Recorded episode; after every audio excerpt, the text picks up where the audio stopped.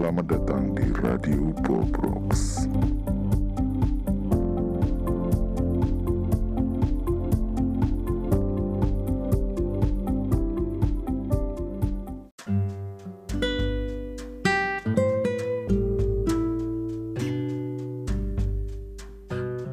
Halo, jumpa lagi dengan Mas Aidi di sini ya di Radio Bobrok. Kayaknya kita udah lama banget nggak rekaman. Hah, kayaknya podcastnya sampai berdebu. ya, tapi nggak apa-apa kan ya. Hmm, maksudnya nggak apa-apa itu sekarang itu ngupload lagi kan nggak apa-apa. Ya harusnya malah lebih bagus gitu kan ya semoga aja nanti masih bisa upload lagi upload lagi biar biar apa ya podcast ini bisa lebih bermanfaat nggak cuman bahas yang itu itu aja. Baiklah kali ini Mas Aidi bersama Radio Bobrok uh, mencoba menyapa dulu buat teman-teman yang udah lama dengerin podcast ini dan uh, menunggu mungkin episode baru kok gak muncul-muncul. Dan itu akun Twitter kenapa sih kok hilang? Ya kebetulan itu anu lagi tutup akun pindah ke akun yang sebelah. Oke. Untuk pertemuan kali ini aku mau bahas yang namanya hmm, perasaan kita ketika kita nggak bisa melakukan apa-apa. Pernah nggak sih teman-teman sekalian ini yang dengerin berada di dalam fase di mana kita nggak bisa melakukan apa-apa? Buntu dan nggak tahu harus ngapain gitu. Pernah nggak? Oh pernah? Eh, iya. Sama berarti aku juga pernah. Hmm, gini. Ada beberapa poin yang sebenarnya Mas mau utarakan di sini terutama terkait dengan kondisi di mana kita itu merasa seperti kita nggak benar-benar berguna. Kondisi di mana keadaan kita itu seperti down dan bahkan kita seperti nggak bisa ngelakuin apa-apa gitu. Pernah nggak sih ngalaminnya seperti ini? Kalau istilahnya apa aku nggak tahu. Cuman ini ada beberapa poin yang mungkin uh, bisa membantu kita survive dari keadaan yang demikian. Minimal kita nggak terjerumus dan kita nggak berlarut-larut dalam kondisi yang demikian itu. Poin pertama adalah nggak bisa ngelakuin apa-apa bukan berarti kamu itu buruk. kita itu kadang memang harus diistirahatkan. Jadi badan, jiwa, pikiran, hati dan semua unsur pembentuk yang ada pada diri kita ini juga butuh istirahat seperti halnya semua hardware ataupun e, mesin itu kan juga butuh istirahat, butuh pendinginan. Sama diri kita juga butuh yang namanya istirahat. Terutama otak nih. Otak kita selalu bekerja 24 jam nonstop mulai dari kita tidur sampai kita tidur lagi. Kerjain apa aja sih? ya banyak ketika kita sadar berarti mencoba untuk e, menerima rangsangan mengolahnya kemudian mengembalikan ke reseptornya menuju ke saraf yang fungsinya untuk apa itu tadi namanya? Reseptor itu yang menerima kan? Uh, apa sih namanya? Lupa. Pokoknya tindak lanjut dari uh, impuls saraf itu tadi. Yang sudah informasi yang sudah didapatkan dari reseptor itu loh. Nah otak yang sedemikian rumit dan juga sibuknya ini aduh nggak loh kalau nggak diistirahatkan nanti bakalan capek juga. Sama seperti otot sama seperti mesin semuanya bakal mengalami fase di mana ada sisi capeknya. Sehingga ketika kita nggak bisa ngelakuin apa-apa itu bukan berarti kita itu buruk tapi sekedar kita memang harus istirahat itu aja gitu loh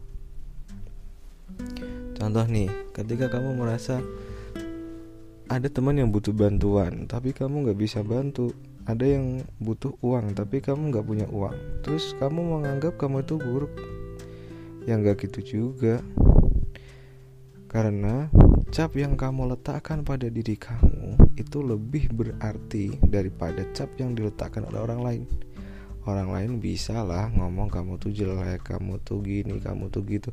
Tapi kalau kamu tidak mengiyakan, cap yang diberikan oleh orang lain itu tidak akan menempel di kamu dan juga tidak akan menjadi suatu kenyataan. Tetapi kalau cap itu sudah dicapkan sendiri sama kamu, otomatis itu akan menjadi sugesti dan akan menjadi kenyataan karena otak kita akan selalu mencari pembenaran dari apa yang kamu setujui. Oke, jadi pertama, ketika kamu tidak bisa melakukan apa-apa, itu bukan berarti kamu buruk.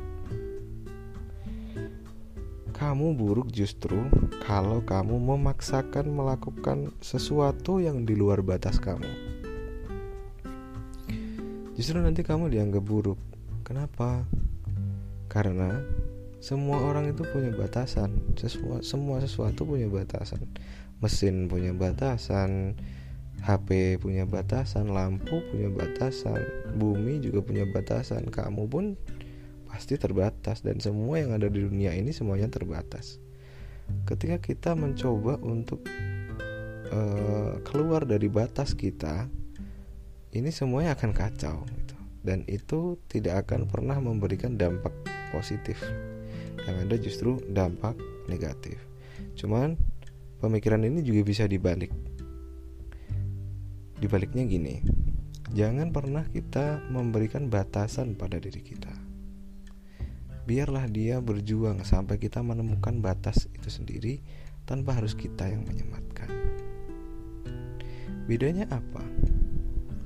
Bedanya kalau kita yang membatasi, otomatis kita sendiri yang memberikan sugesti kepada diri kita, sehingga kita tidak mampu untuk melakukan itu. Ada sebuah cerita nih. Ada tujuh orang anak pejabat wanita. Mereka itu semuanya belajar renang. Sudah sampai berapa puluh instruktur tidak ada yang bisa berhasil membuat mereka itu mampu berenang maksudnya mengajari mereka berenang semuanya nggak bisa karena apa karena tujuh orang ini semuanya menganggap bahwa mereka tidak bisa berenang berenang adalah batas yang tidak bisa mereka lalui yang mengecap itu mereka sendiri nah kemudian salah satu instruktur terakhir setelah mengetahui kondisi dari teman-teman putri menteri ini demikian, dia mengambil sebuah boneka bayi yang sangat mirip sekali dengan bayi dan dia lemparkan ke tengah kolam renang. Para putri yang melihat spontan langsung melompat ke dalam air dan berenang, mencoba untuk menyelamatkan boneka bayi itu tadi. Kenapa? Karena pada dasarnya batas itu tidak kita yang menyematkan tapi kita yang menemukan kita hanya menemukan saja tidak tidak sampai uh, menyematkan kalau nanti batasan-batasan yang hanya kita sematkan silahkan mau dilampaui silahkan. Tapi untuk batasan yang memang kita tidak mampu untuk melaksanakan itu jangan sampai kita lalui. Contoh nih kita punya uang. Uang kita itu cuman 10 ribu. Terus kita mau memaksakan untuk e, membeli sesuatu yang harganya 50 ribu ini batasannya udah pasti kan? Batasnya udah pasti 10 ribu. Kemudian kita mencoba untuk membeli 10 ribu. Eh berapa? 50 ribu. Ini berarti kita mau nggak mau kan ngutang 40 ribu. Iya kalau tokonya boleh diutangin kalau enggak ya kita nggak akan pernah punya ya kan? Nggak pernah mungkin dibolehin makanya untuk mencapai itu ya ya gimana kita gimana kita berusaha untuk sebisa mungkin apa yang sedang ada di hadapan kita yang bisa kita lakukan. Artinya gini ketika kita memang terbatas nggak bisa membantu orang lain atau nggak bisa melakukan sesuatu yang lain misal lagi sakit gitu kita nggak bisa ngapa-ngapain. Yang kayak gitu tuh bukan berarti kita buruk ya bukan. Cuman ya itulah batas kita. Kita sedang sedang dibatasi di situ. Batas itu naik turun kadang dan kita bisa besoknya gak bisa. Itu wajar. Sangat wajar sekali. Sekarang bisa mencintai dengan baik besok nggak bisa. Sekarang bisa perhatian dengan baik besok nggak bisa karena sibuk semisal. Ya itu wajar. Kalau kita sibuk memaksakan untuk perhatian ya nanti rumit gitu. Itu itu batasan. Kalau kalau sudah ada batasan yang kita temukan jangan pernah dilampaui. Tapi jangan juga pernah membatasi diri sendiri selanjutnya poin ketiga adalah coba kenali lagi lingkunganmu Jangan-jangan kamu merasa nggak bisa apa-apa karena kurang memahami aja. karena gini nih, kadang kita kan apa ya merasa nggak bisa melakukan apa-apa karena kita nggak tahu sebenarnya kita itu bisa tapi kita terburu-buru untuk bisa melakukan langkah yang terlalu jauh. Contoh nih, contoh. Kita pengen pergi ke uh, Australia gitu misal kepengenan kita itu pergi ke Australia. Langkah yang bisa kita capai untuk saat ini apa? Australia arahnya mana semisal? Oh arahnya selatan agak ke timur. Ya udah kita berjalan ke selatan arah ke timur. Sedikit demi sedikit sedikit demi sedikit. Itu kan logika konyol mas. Bentar dulu ada sebuah cerita. Ada seorang yang namanya itu saya lupa. Dia itu punya cita-cita mau menguras uh, menguras samudra karena dia kehilangan cincin yang menjadi tanda pernikahannya kalau nggak salah.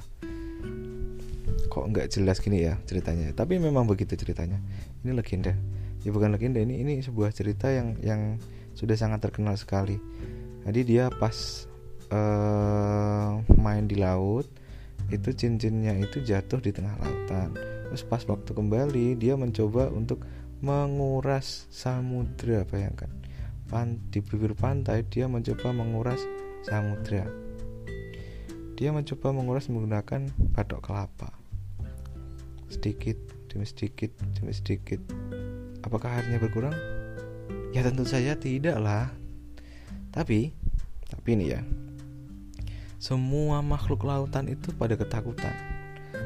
Mereka semua tahu bahwa akan ada yang mau menguras samudra.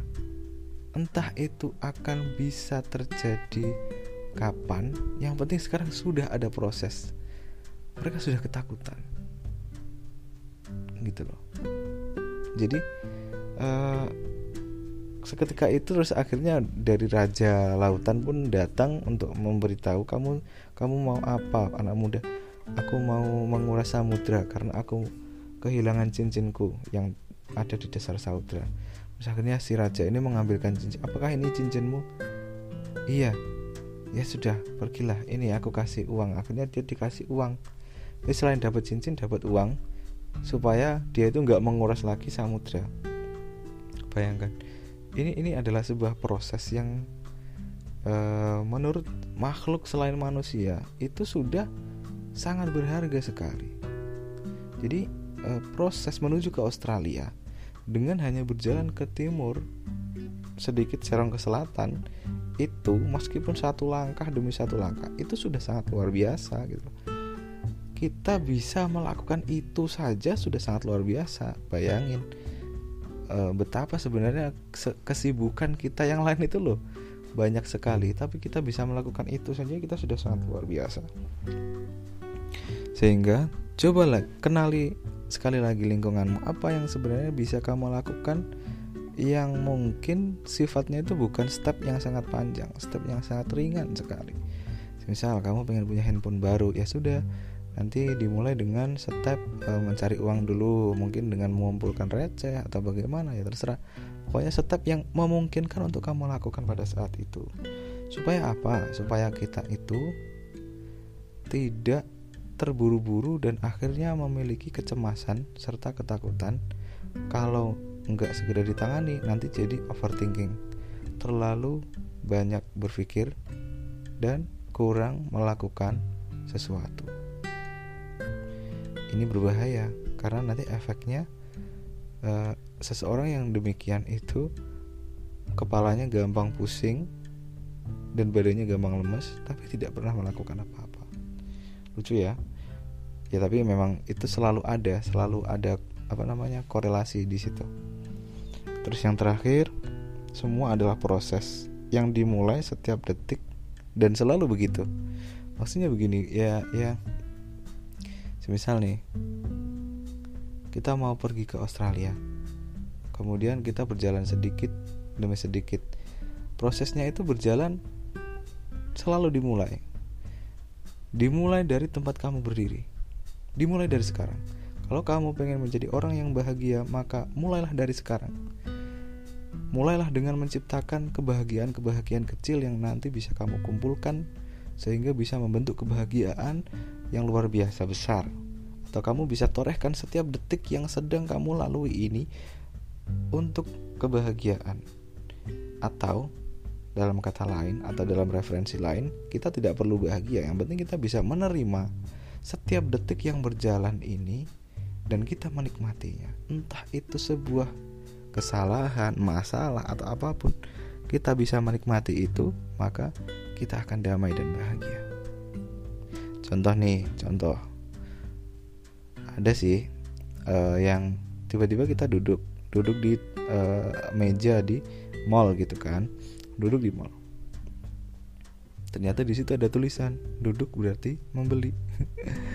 Nah kalau kita itu panas ya uang tinggal segini. Duduk di sini harus beli.